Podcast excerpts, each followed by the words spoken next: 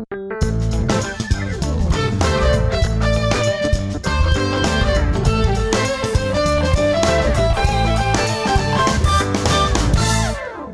everyone, welcome back to Grayslake Central's Reality Check, where we ask teachers to pause, reflect, and try something.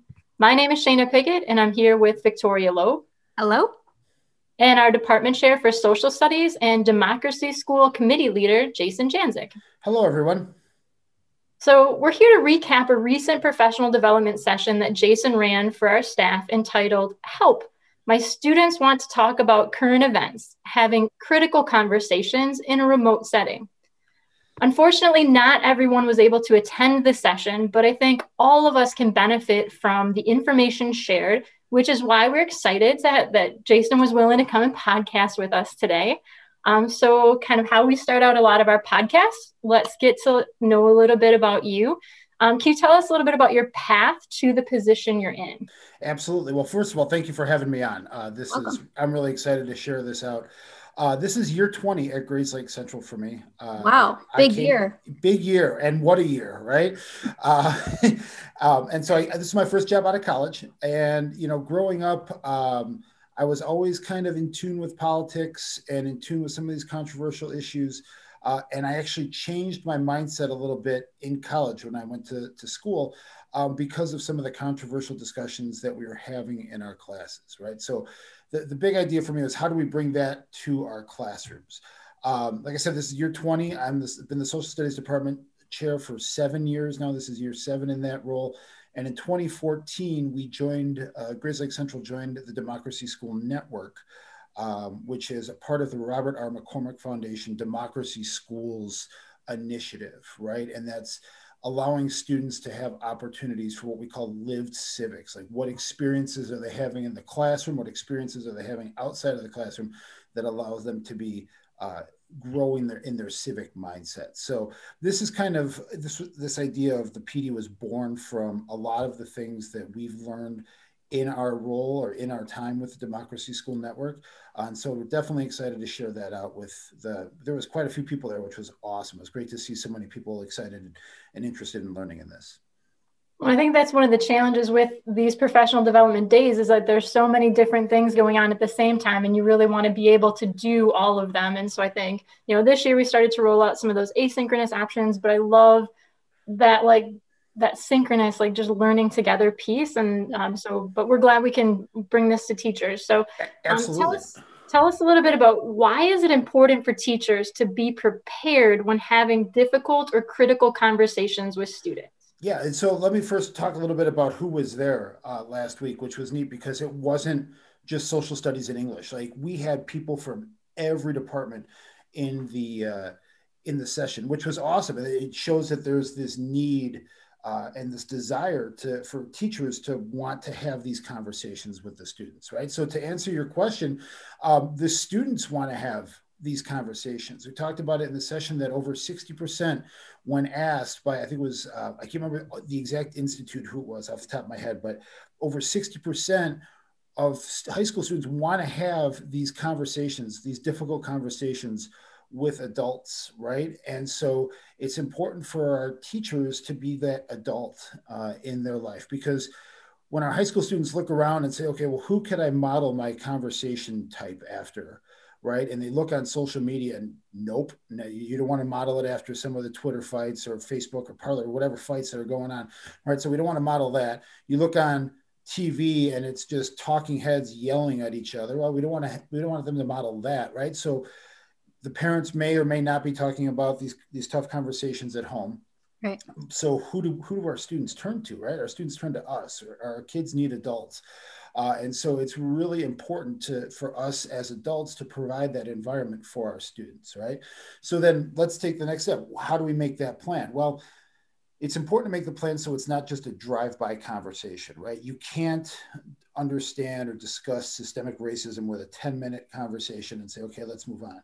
You can't understand or discuss the differences in political parties with a 10 minute conversation or the arguments over a, particular policy point, right? So we have to make that plan so that those conversations, when they come up, um, there's a plan in place to handle the difficult conversations, right? But then there's also that, and we're going to get to this, I believe, coming up here in a second. There's also the space and the the method. The students are used to understanding how to listen, how to respond, things along those lines. So it's really important for those teachers to have a plan. So it's not a drive-by conversation. It's not a one and done. Well, we talked about the election, so let's move on. We talked about race, so let's move on, because our students are wanting more and, and, and deeper conversations around those ideas. So, getting back to that idea of making the space, what does that mean to you? Um, how, how, are we supposed to understand our roles? Yeah, absolutely. So, uh, you know, we talked about the roles. Um, we we transition we transition from we transition from this idea of being the teacher where the where the flow goes from um, where the flow goes from like the instructional flow goes from teacher to student, right? Whereas then the teacher's role becomes a facilitator, right? I, I put a referee up there, like they're making sure that the laws of the conversation, the rules of the conversation are being followed, and that the conversations kind of go through um, the process in which most mature conversations should go through, right? So, additionally, then making the space is actually taking time out of the curriculum and out of the content to make the space for those conversations. Uh, we, we talked about it last week in social studies. If things go crazy with the with the election, if things if there's civil unrest, we need to be ready to make space to, to have those conversations. So what what content, what other content may we have to, to shorten or to, to squeeze right. out for those uh, to have those conversations? So and you would imagine like those are the conversations that kids are going to remember exactly um, in 10 exactly. years and 15 years and influence them kind of like you said you were influenced by by the difficult conversations that you had in in college right right right that's exactly it like i mean it's been 23 years since i walked around michigan state and yeah i could still tell you some of those conversations i had in my history classes and things like that those that was the deeper understanding because of those conversations and the community I felt with it, my, with my fellow students was more important than the necessarily the content that we were learning at the time. Right.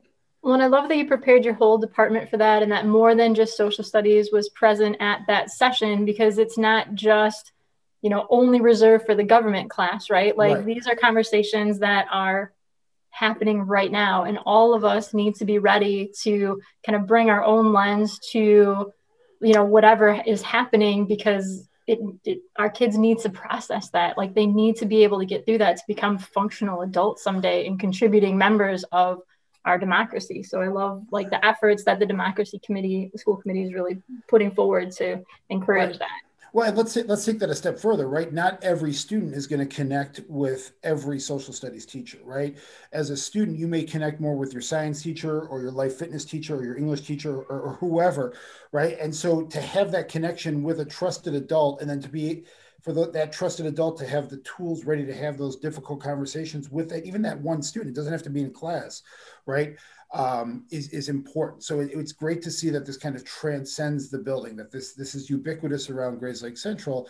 Um, and not just well it's you know oh you want to talk about the election go talk to your social studies teacher right there's teachers that are willing to have in our building those difficult conversations with our students which is awesome to see well and during your session um, you used two different kind of self-reflection matrix tools um, mm-hmm. with your participants. And so I can see myself as a science teacher not necessarily being or feeling prepared to have those kinds of conversations with students, like and kind right. of shying away from that, just self preservation.